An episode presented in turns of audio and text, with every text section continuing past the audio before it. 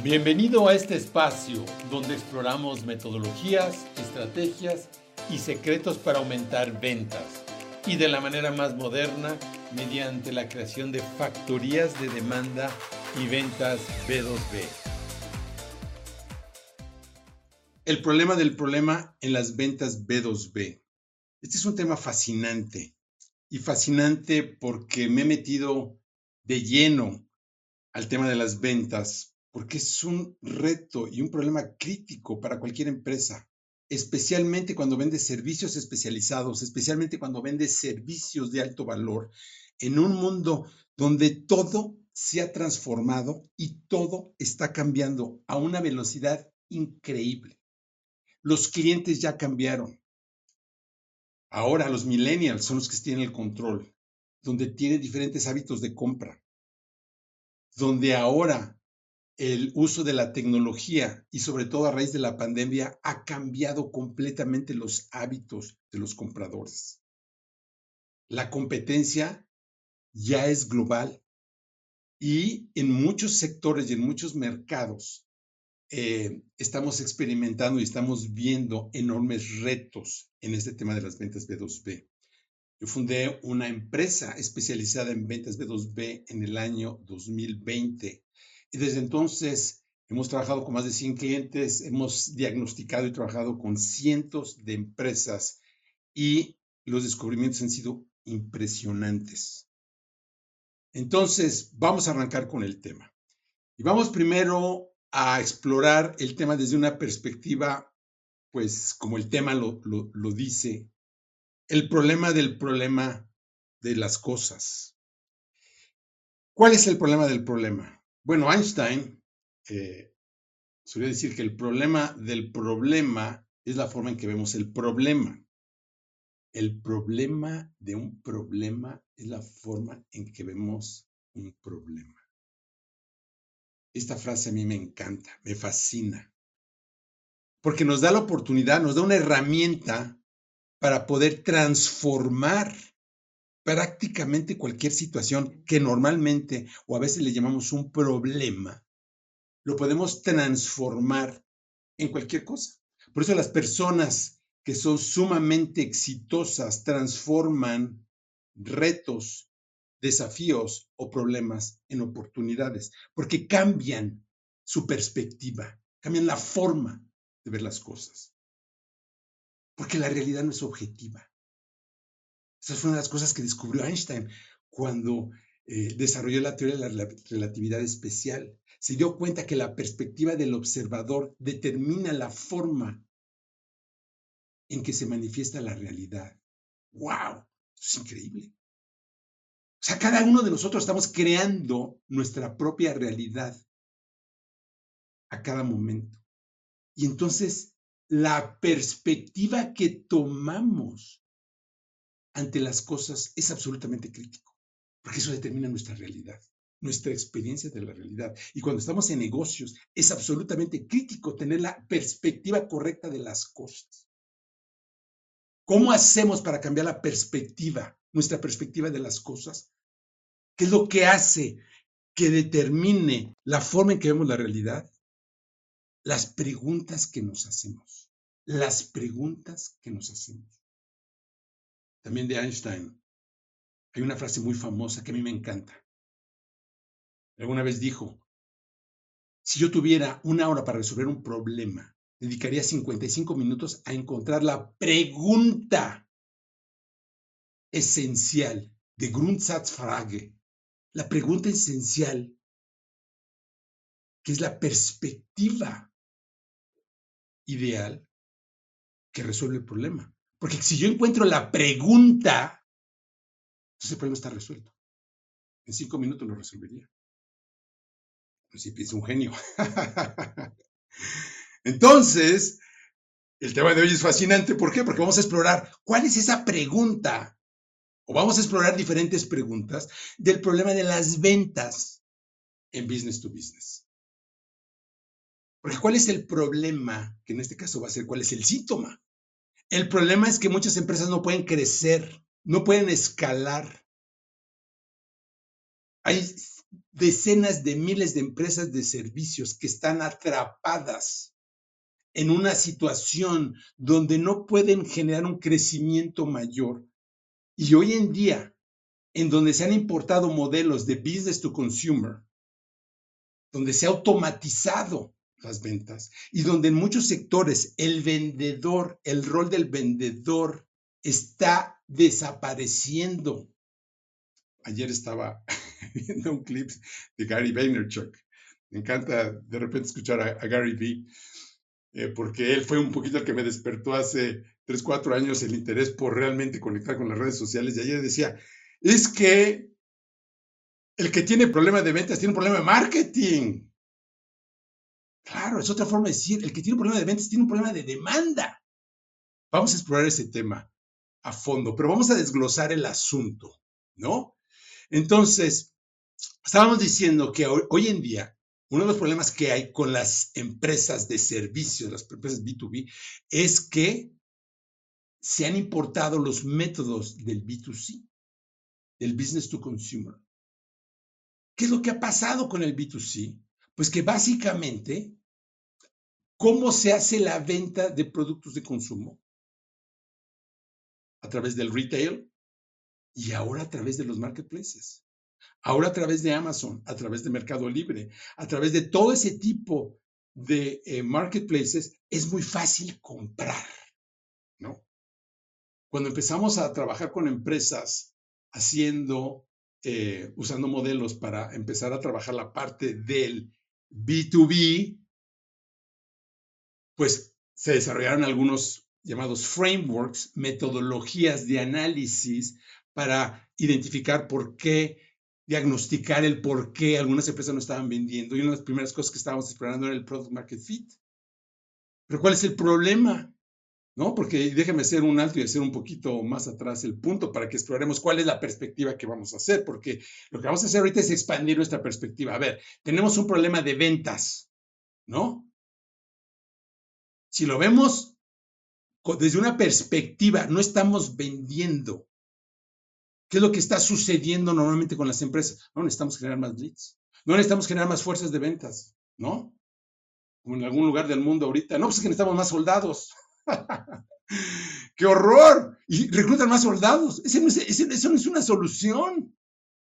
Hoy en la mañana estaba eh, eh, leyendo una nota donde los rusos están escapando de la zona oriente, ¿no? La zona este, los están echando para atrás porque tienen ahora los ucranianos un armamento nuevo de origen inglés, que son lanzamisiles múltiples. Busquen la nota que, acaban de revelar, eh, digo, los ucranianos, que están haciendo pedazos completamente al ejército ruso. No es un problema de gentes, ese no es el problema del problema. Fíjense la importancia. Curiosamente, después de que empezó la invasión rusa, em, yo, una o dos semanas después de que empezó la invasión, me atreví a decir en una de las salas que esa guerra estaba perdida desde el inicio. ¿Por qué? Porque desde el punto de vista estratégico, un problema de estrategia, donde la esencia de la estrategia es el apalancamiento, estuvo mal diseñada. Entonces, aquí lo que, lo que necesitamos empezar a explorar es esa perspectiva que nos permita ver e identificar realmente cuál es el problema del problema. ¿sí? Entonces, ahora muchas empresas que lo que están experimentando, bajas tasas de conversión, muchos entrevistas, muchas reuniones de venta, hay que ver a muchos, muchos prospectos para poder vender. Entonces, ¿cuál es la solución ahorita? Pues más vendedores. ¿no? Más soldados. ¿O qué más? Más leads. Todos los santos días me llega uno o dos, por lo menos, solicitudes de contacto en LinkedIn para venderme, generarme citas, generarme leads calificados. Cuando eso ya no funciona. Bueno, sí funciona, pero es como cuando estamos en la época de las carretas que nos están tratando de vender caballos cuando ya se inventó el carro. Ya hay cosas más modernas. Se los digo no porque lo leí en un libro, porque lo estamos viviendo en una empresa que se dedica a eso. Y entonces, Las ventas son el resultado de un proceso, es como la cosecha. Se, ve, se vende de igual manera que en la agricultura, cuando sembraste la semilla adecuada, en el lugar adecuado, en el momento adecuado, y se le dio la nutrición adecuada, la fertilización adecuada y el riego adecuado y el cuidado adecuado, hasta que llegue un punto de maduración. Entonces el fruto, la cosecha, está lista para cosecharse. Es igual, es lo mismo lo que sucede en las ventas. Y entonces lo que está pasando es que muchas empresas están viendo la parte de ventas de una manera muy corta, no viendo todo lo que está detrás, no tratando de entender el problema del problema. Entonces, vamos a empezar desde el origen, ¿sí? Y voy a enfocar esta plática a B2B y especialmente a servicios business to business, no productos de manufactura, que algunos principios de esto se, puede, eh, se puede aplicar, ¿sí? Tampoco bienes de consumo. Estamos hablando de servicios B2B, ¿ok? Que son servicios consultivos, servicios especializados, servicios de marketing, servicios, eh, todo lo que implica un servicio que vende una empresa a otra empresa, ¿sí? que puede implicar hasta un coaching, ¿no? Aplica lo que vamos a hablar. Entonces, decíamos, lo primero que normalmente evaluamos cuando estamos diagnosticando una empresa, y era lo que hacíamos antes. Y digo que hacíamos antes porque importamos nosotros mismos un poquito el modelo del, del B2C, que era identificar que el product market fit. Lo primero que veíamos era, a ver, a ver, ¿tienes product market fit? ¿Qué significa eso? Que si tu producto realmente tiene un nicho de mercado. Y un mercado es ese grupo homogéneo de empresas, en este caso, que tienen el dinero, que tienen el problema que tú resuelves y que están dispuestos a pagar la cantidad que tú quieres por tu producto. ¿No? Pues, ¿Cuál es el primer problema? Que la mayoría de las empresas de servicio no están productizadas no tienen ese mecanismo, ese vehículo que facilite la compra-venta de servicios. Entonces, las empresas de servicios normalmente, ¿cómo están? Están en otra época, en una época arcaica. ¿Por qué me atrevo a decir eso? Porque en otros sectores ya evolucionó todo esto. Casi todas las empresas de servicio funcionan todavía como sastres. Algunos de ustedes se han de cortar o han ido al sastre. Muchos de los jóvenes van a decir que es un sastre, ¿no? Pues sí, pues vas al sastre que te tome medidas, escoges tú la tela, el casimir, lo que aplique, la seda, ¿no? Yo cuando me casé, me acuerdo, yo, yo me casé eh, bajo eh, una ceremonia especial, que me casé con un con una seda blanca, por cierto. Si al sastre, te toma medidas, escoge el modelo y va a tu, exactamente a lo que tú necesitas. ¿Está bien? Esa es la parte así como están funcionando las consultorías, las empresas. Nada más que esto tiene un gran problema. El problema es que el ciclo de ventas es larguísimo. Primero tienes que buscar el contacto en la empresa para generar un relacionamiento que te permita decir, ok, a ver, hazme una propuesta, haces todo el diagnóstico. Este proceso se lleva de 6 a 12 meses, ¿no? Ciclo de ventas larguísimo, que implica a un costo de ventas enorme y donde muchas veces ese contacto pues es de boca a boca. Bueno, esto ha venido funcionando por décadas, ¿no? Desde los 50, los 60, cuando empezó la consultoría, cuando empezaron los servicios, cuando las industrias empezaron a crecer de manera masiva y empezaron a tener problemas sistémicos que requerían la intervención de una empresa que sabía y que había resuelto o que conocía cómo resolver problemas de manera específica.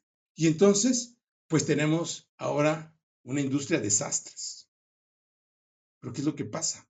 que eso ya es insostenible y es incosteable para las empresas. Y entonces el consultor, la empresa consultora, queda atrapada en un proceso que no puede escalar. Así está la mayoría de las empresas. Entonces, y aquí hago un paréntesis. ¿Cuál es la perspectiva que yo he encontrado? Yo me fui al Silicon Valley hace 20 años. He vivido la mayoría de estos últimos 20 años en el Silicon Valley o en esa zona. Y entonces he estado en, un ecosistema de emprendimiento, donde tienes que innovar, pensar en un producto y poder lanzarlo en un año web. Un año web, ¿cuántos son 10 semanas? Un trimestre. Cuando hablamos ahorita, estamos empezando octubre. Pues de octubre a diciembre es un año web. tienes que poder generar un ciclo de vida que equivale a un año en nuestro calendario gregoriano, ¿no? Eh, aquí estamos hablando de otros tiempos. ¿Por qué? Porque todo funciona a una velocidad diferente. Entonces, en este mundo donde tienes que generar ofertas de valor tangible, donde tienes que encontrar ese product market fit del que estábamos hablando, pues resulta que en servicios no hay product. Entonces, ¿cómo vas a, cómo vas a hacer ese proceso si estás vendiendo genéricos no diferenciados? Tenemos empresas de servicios, ¿no? Servicio de recursos humanos. ¿Qué hace la empresa? No, pues hacemos capacitación, evaluación del desempeño, diagnósticos organizacionales, reclutamiento, un portafolio de servicios, 200 cosas en un sitio web, donde parece que el poner más servicios te hace mejor, ¿no? Pues es al revés. Hoy en día eso está dejando de funcionar. Funciona si tú tienes una relación con una empresa que confía en ti y que tú le, tienes un cliente cautivo. Pero eso no es escalable. ¿Por qué? Porque un servicio a la medida no es escalable. Simplemente no es escalable. ¿Cómo se desarrolló la revolución industrial? Cuando el trabajo artesanal se convierte en un producto de producción masiva y surge la línea de producción. Y cuando empieza a escalarse la producción, de los bienes de consumo, pues surge el management. ¿Se acuerdan? De Taylor, de Fayol, ingenieros que se dan cuenta que se tiene que hacer más eficiente la producción de estos bienes de consumo. La línea de producción de Ford hizo famosa y de ahí empezó a surgir la producción en masa. Y de ahí surgió el retail. Y de ahí surgió el management. Algunos pensadores dicen que el management fue la innovación más importante del siglo XX. ¿Por qué? Porque el management es lo que ha permitido que se generen organizaciones que pueden gestionar. La sesión pasada hablamos de organizaciones. Pueden gestionar organizaciones para qué? Para que de manera coordinada puedan facilitar la producción de bienes a escala. Bueno, hoy en día, eso que pasó hace 100 años, Acuérdense de lo que estoy diciendo. Hace 100 años con los productos de consumo, ahora lo vamos a vivir con los servicios, los servicios especializados. La primera revolución importante con los servicios especializados se da con el SaaS, cuando la tecnología, perdón, evoluciona, ¿sí? surge todos los dispositivos electrónicos. Y Bill Gates fue el que realmente un gran mercadólogo descubre que el software es la clave del hardware. Es el software. Si su teléfono se descompone, si tiene un problema, el 95% de probabilidad que tiene un problema de software. Si tiene un problema, y si tiene inclusive un virus, es un problema de software. Es raro. Bueno, ya hasta los teléfonos ahora son a prueba de agua, ¿no? Si se te cae este, y se moja eh, o, lo estrellas, pues sí, pero si tiene un problema, normalmente es un problema de software. Entonces, cuando el software empieza a evolucionar, ¿se acuerdan? Cuando empezaron los mainframes, después empezaron las minicomputadoras, luego las PCs, luego surge la nube. Y aquí viene una revolución, porque ahora estamos en un espacio digital con una infraestructura compartida, donde puedes escalar podemos escalar la distribución, porque ¿qué es el retail en el producto de consumo? Es la distribución. La distribución pasa a la nube. Entonces podemos distribuir un servicio que aparte se adapta al cliente o se personaliza al cliente. Y entonces entramos en una nueva era de servicios, pero eso sucede cuando el servicio se productiza en forma de un servicio a través de un software que está hospedado en la nube. Entonces hay un cambio ahí. Es el primer gran brinco. El problema para muchas empresas que venden SaaS es que sus productos se están comoditizando. ¿Qué es la comoditización? Cuando no estás diferenciado. Entonces, tienes ¿cuál es el único? ¿Se acuerdan de la pirámide de valor? La pirámide de valor, ¿qué es qué? Commodity, producto, servicio, experiencia, transformación, transformación predecible.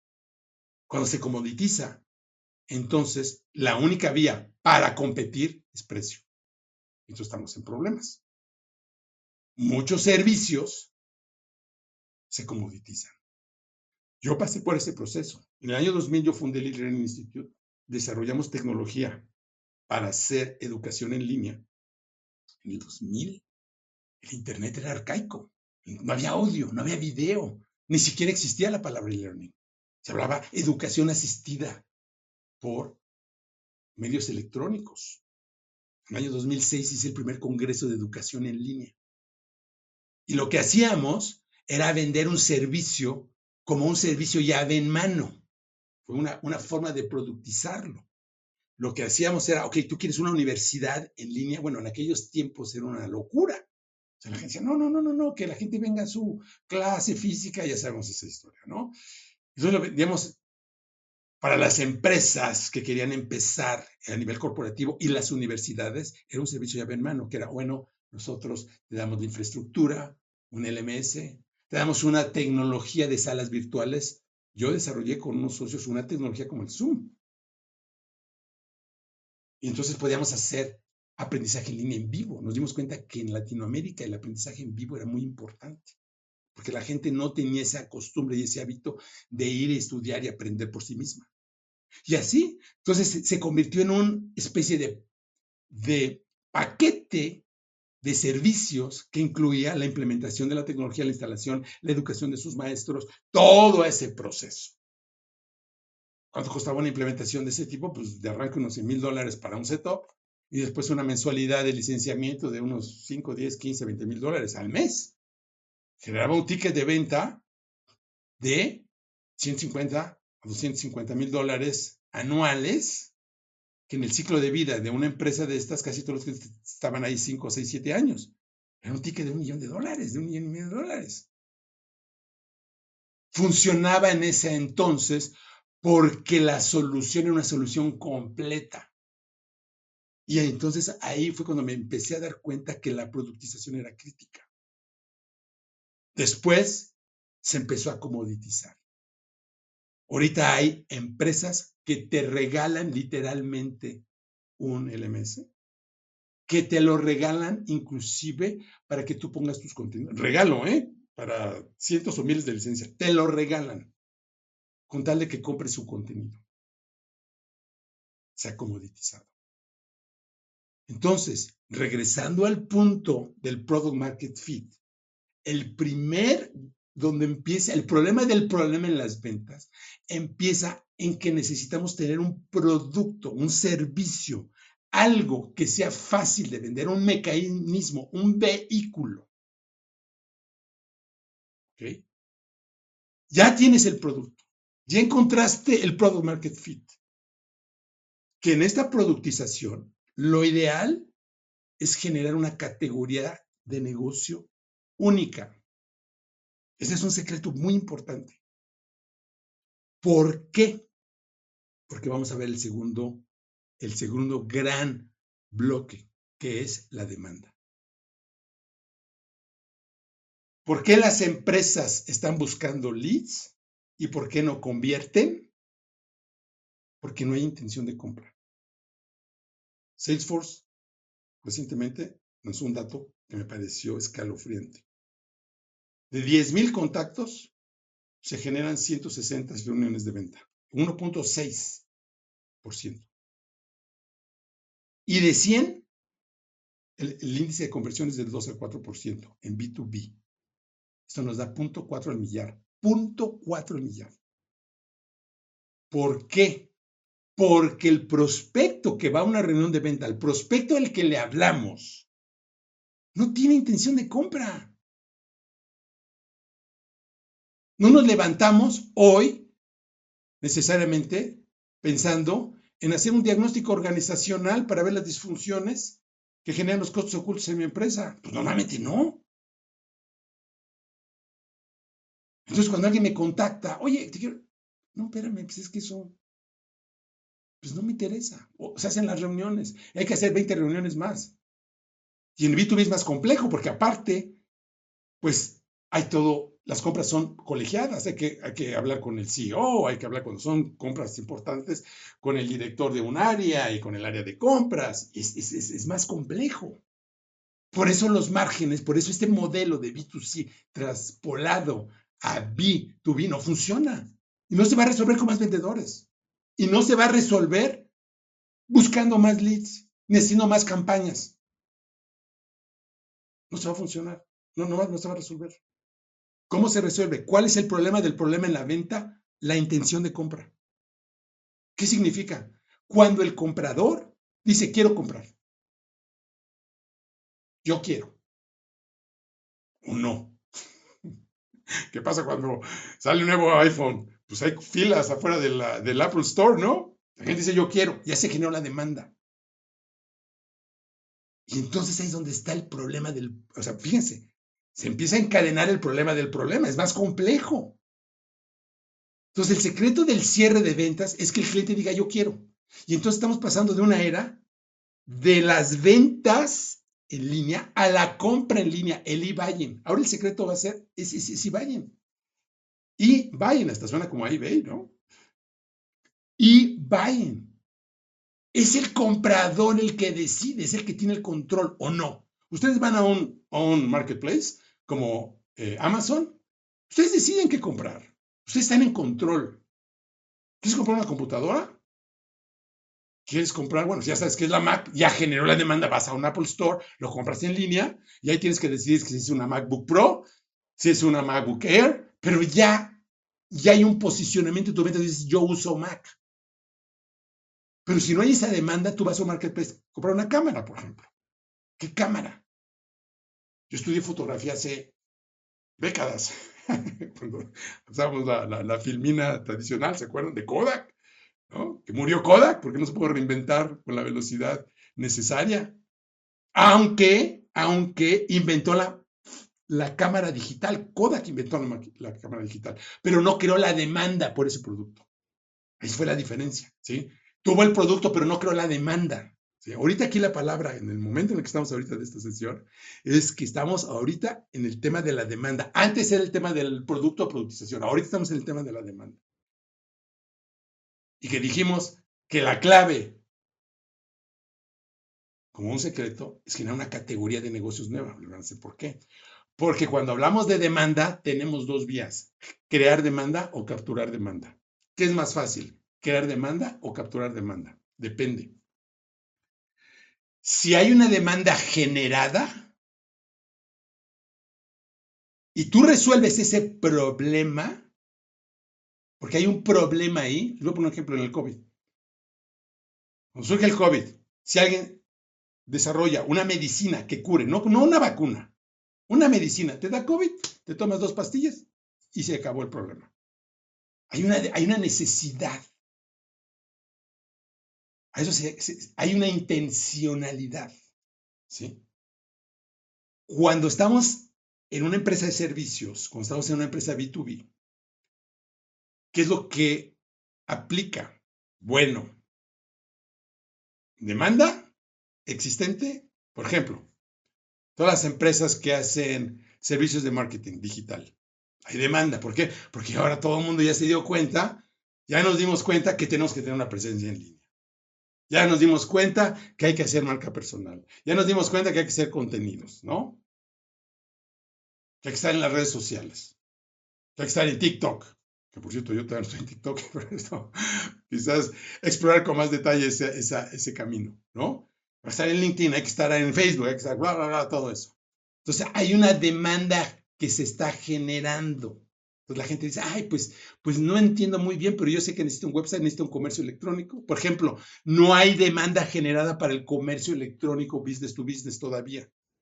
¿Por qué? Porque las empresas no están productizadas debidamente todavía. Yo estoy trabajando en eso, estoy creando el primer marketplace de servicios especializados del mundo, crece.com. Tienes un, ofreces tus servicios, ven a crece.com. El simple hecho de que generes tu tienda, que aparte es gratis, te va a ayudar a empezar a pensar de manera diferente, a crear una oferta de valor diferente, a pasar de un portafolio de servicios a un servicio productizado. Pero regresamos a la demanda. Tenemos dos opciones, capturar demanda o generar demanda. ¿Qué es más fácil? Competir con otros cuando hay una demanda generada. Hoy en día es más difícil. ¿Por qué? Porque hay mucha competencia.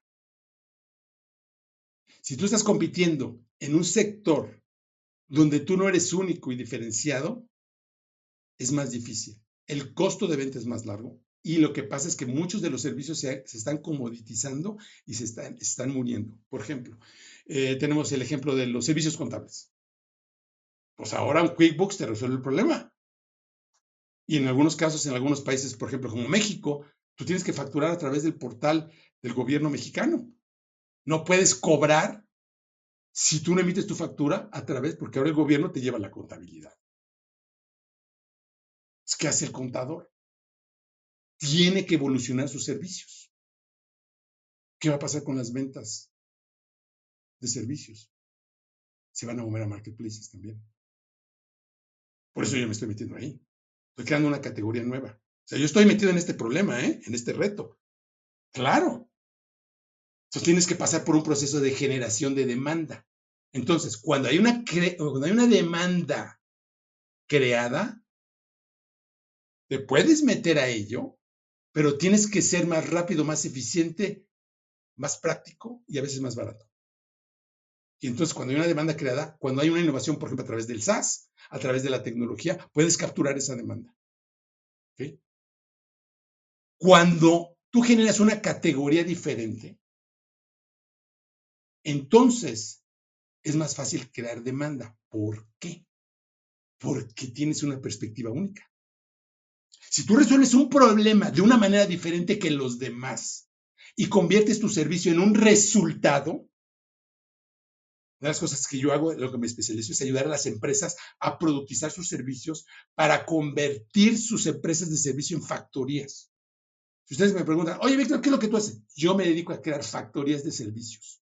Yo ayudo a salir de la esclavitud literal al prestador de servicios que está atorado vendiendo su conocimiento en forma de tiempo para convertirlos en empresarios de una industria de servicios moderna del siglo XXI.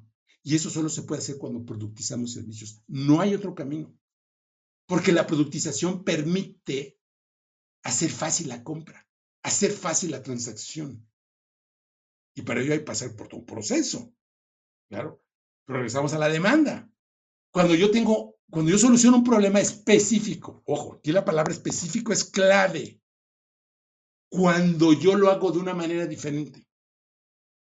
Que puede ser ni siquiera necesitamos una tecnología, tampoco rocket science. Pero yo tengo una llavecita, que es el secreto de tu empresa, que es lo que tú has descubierto en todos estos años, que es una intersección. Nosotros cuando ayudamos a las empresas a hacer este proceso, tenemos que buscar esa intersección, le llamamos el hiperpoder organizacional. De eso empezamos a hablar en la sesión anterior.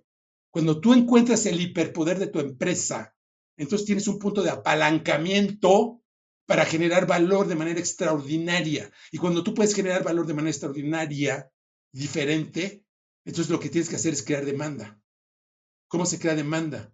Lo que se hace es que lo que hacemos actualmente en ventas digitales, que hacíamos algunos, al crear funnels de ventas, ¿cuál es el, el concepto del funnel de venta? Generar leads, generar contactos de gente que no te quiere comprar, pero lo metes en una base de datos. ¿Cómo? Ah, no, pues es que está en la industria que estamos buscando, ¿no? Estás en el ABM. Account-based marketing. Ah, no, es que son las empresas que queremos. Que sí es importante. Pero capturas contactos, datos de gente, teléfono, correos electrónicos, para meterlos en un funnel y empezar a perseguirlos. Eso es lo que funciona en B2C, entre comillas, porque el costo es mucho más bajo y porque hay muchísima gente. Hay billones de personas en Internet. Y esto empezó a suceder con los infoproductos. ¿Qué pasó? Que vino la explosión de los infoproductos, que fue una forma de productizar el conocimiento, pero en el B2C. O sea, tú sabes de algo, sabes correr maratones, ¿no?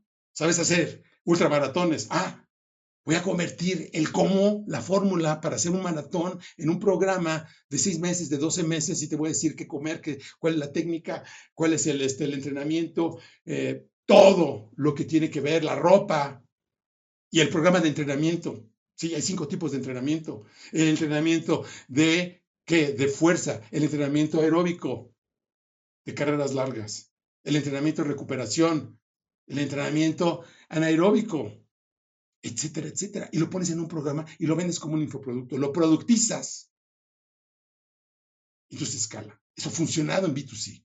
Y como hay tanta gente, no te importa que tu porcentaje de conversión sea baja, porque hay muchísima gente. Pero en B2B no es así. En B2B, para ciertos tipos de servicios, igual solamente hay 10.000 empresas en todo el mundo, o quizás mil, mil empresas o 100 empresas en tu sector, en tu, en, tu, en tu área física, en tu localidad. Entonces, no te podemos aplicar el mismo mindset de hacer esa masividad y convertirla y traspolarla al B2B. Entonces regresamos al tema de la demanda. ¿Dónde se hace el funnel en la demanda? Se hace en una cosa que se llama el dark social. El dark social es el espacio virtual digital que está en la nube, que está compuesto de todos los medios de comunicación, todos los canales de interacción. Y en la dinámica que se genera en estos canales de interacción, donde la gente comparte su experiencia y su formación de manera virtualizada. Tengo amigos que, lo con un amigo que es experto en creación de demanda.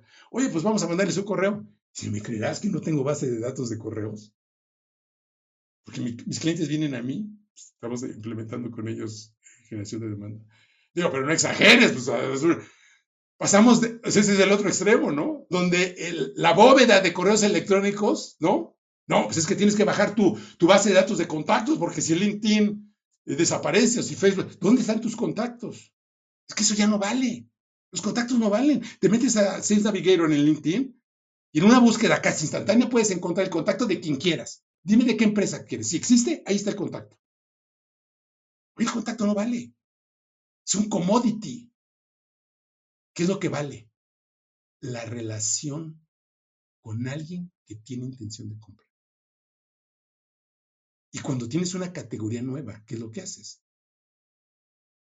Lo e, evangelizas, lo educas para que genere una intención de compra.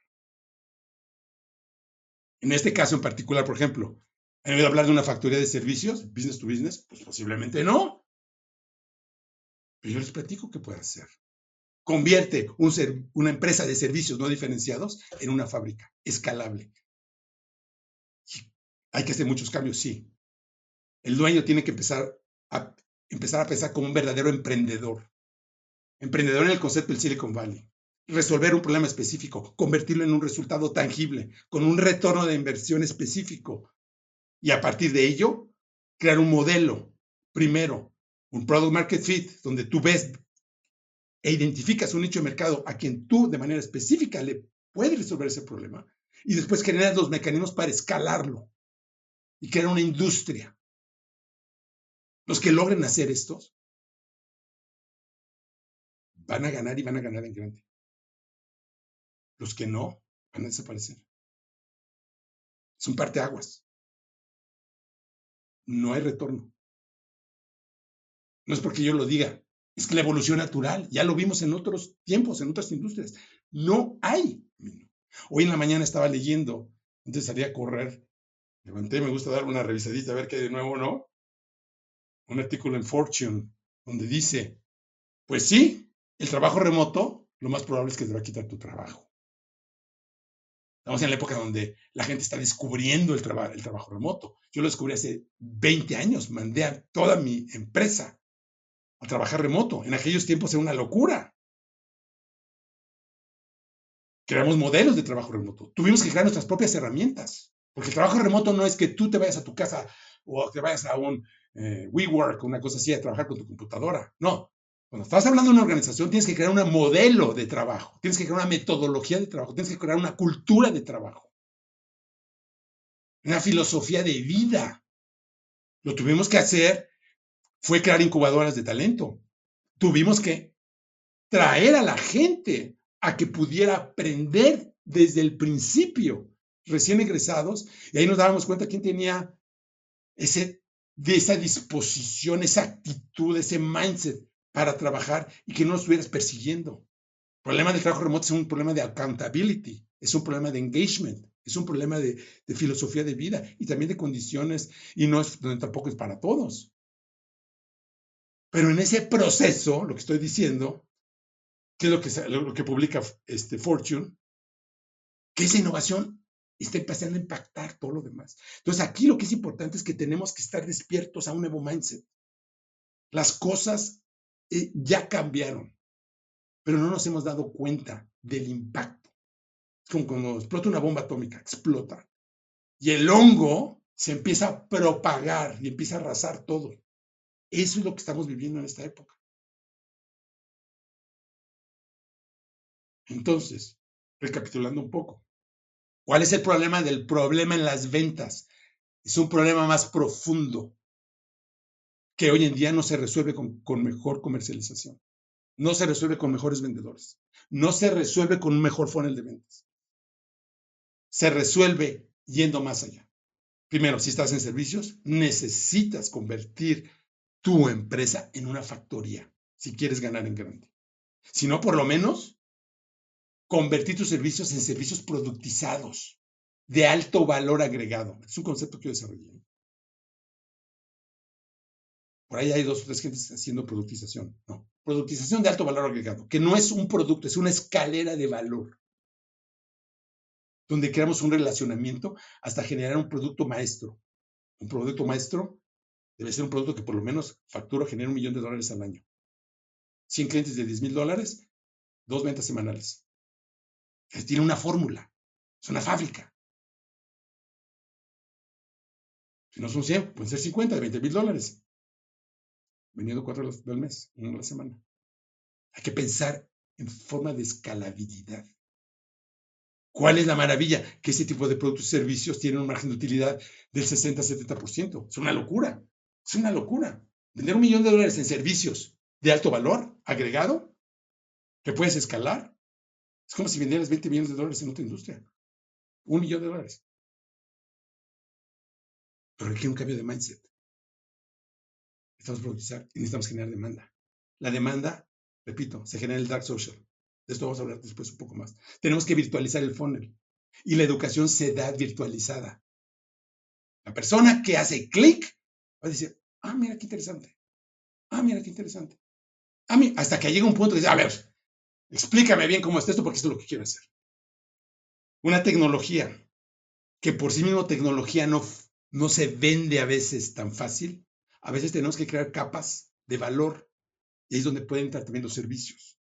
Tengo ahorita un, par de clientes que están vendiendo tecnología que ni siquiera es de ellos, ¿no? Les pregunto, oye, ¿tienes una barrera de entrada? No. Es una pregunta básica que hacen en Silicon Valley. Si no tienes una barrera de entrada y estás vendiendo una tecnología de un tercero, le estás desabriendo el mercado tocó cuando hicimos una, una vez con un banco. Hicimos un proceso de innovación y entonces estaba sacando una tarjeta wireless. Les digo, ¿tienes tú una exclusividad de visa para hacer esto? No. ¿Tienes una barrera de entrada? No. Pues es una locura. Tú vas a invertir para abrir el mercado de Visa, cuando funcione, se lo van a vender a todos los, a los otros bancos. Y toda la inversión que, que tuviste que hacer, que era como de 8 millones de dólares, la vas a echar a la basura. Es una locura. Lo hicieron. ¿Qué pasó? Obvio. Digo, es que no hay que ser genio. Es causa y efecto. El problema de un problema, cuando pensamos del problema de un problema, tenemos que empezar en causa y efecto. De eso se trata. Entonces, regresando a las ventas, no necesariamente es un problema de ventas. Eso es importante. Hay que revisar lo que está atrás. Es como en la salud. La persona está obesa. No necesariamente porque come mucho. Puede tener un problema endocrino. Puede tener un problema de, intoxicación. Que la grasa agarra y captura las toxinas. Puede tener un problema metabólico. Puede tener un problema, 20 problemas. Tenemos que ir al problema del problema, como lo hace la medicina funcional. ¿No? Y eso lo tenemos que aplicar a las empresas, a los negocios. Y algo muy importante, tenemos que estar abiertos al mindset. Ayer estaba hablando con un grupo de personas sobre un modelo de negocio. Un modelo de negocio basado en redes. Hoy en día el secreto del crecimiento exponencial está en las redes. Hoy en día yo les digo una cosa, yo no hago un negocio que no genere cash flow. ¿Por qué? Porque es entrar en una carrera de la rata. Una carrera infinita. Ese es bueno, es mi perspectiva. Segundo, negocios que puedan entretejerse en la red. ¿Por qué? Porque la red te apalanca el crecimiento. Punto. No hay una empresa de crecimiento exponencial. No hay una sola que no esté construido sobre una infraestructura de red o en un modelo de red creando redes. ¿Cuál les gusta? ¿Zoom? ¿Cuál les gusta? ¿Airbnb? ¿Cuál les gusta? ¿Meta? Que ahorita está aventándose el tiro de crear mundos nuevos y están las acciones al 50%. ¿Cuál les gusta? Priceline. ¿Cuál les gusta? Amazon.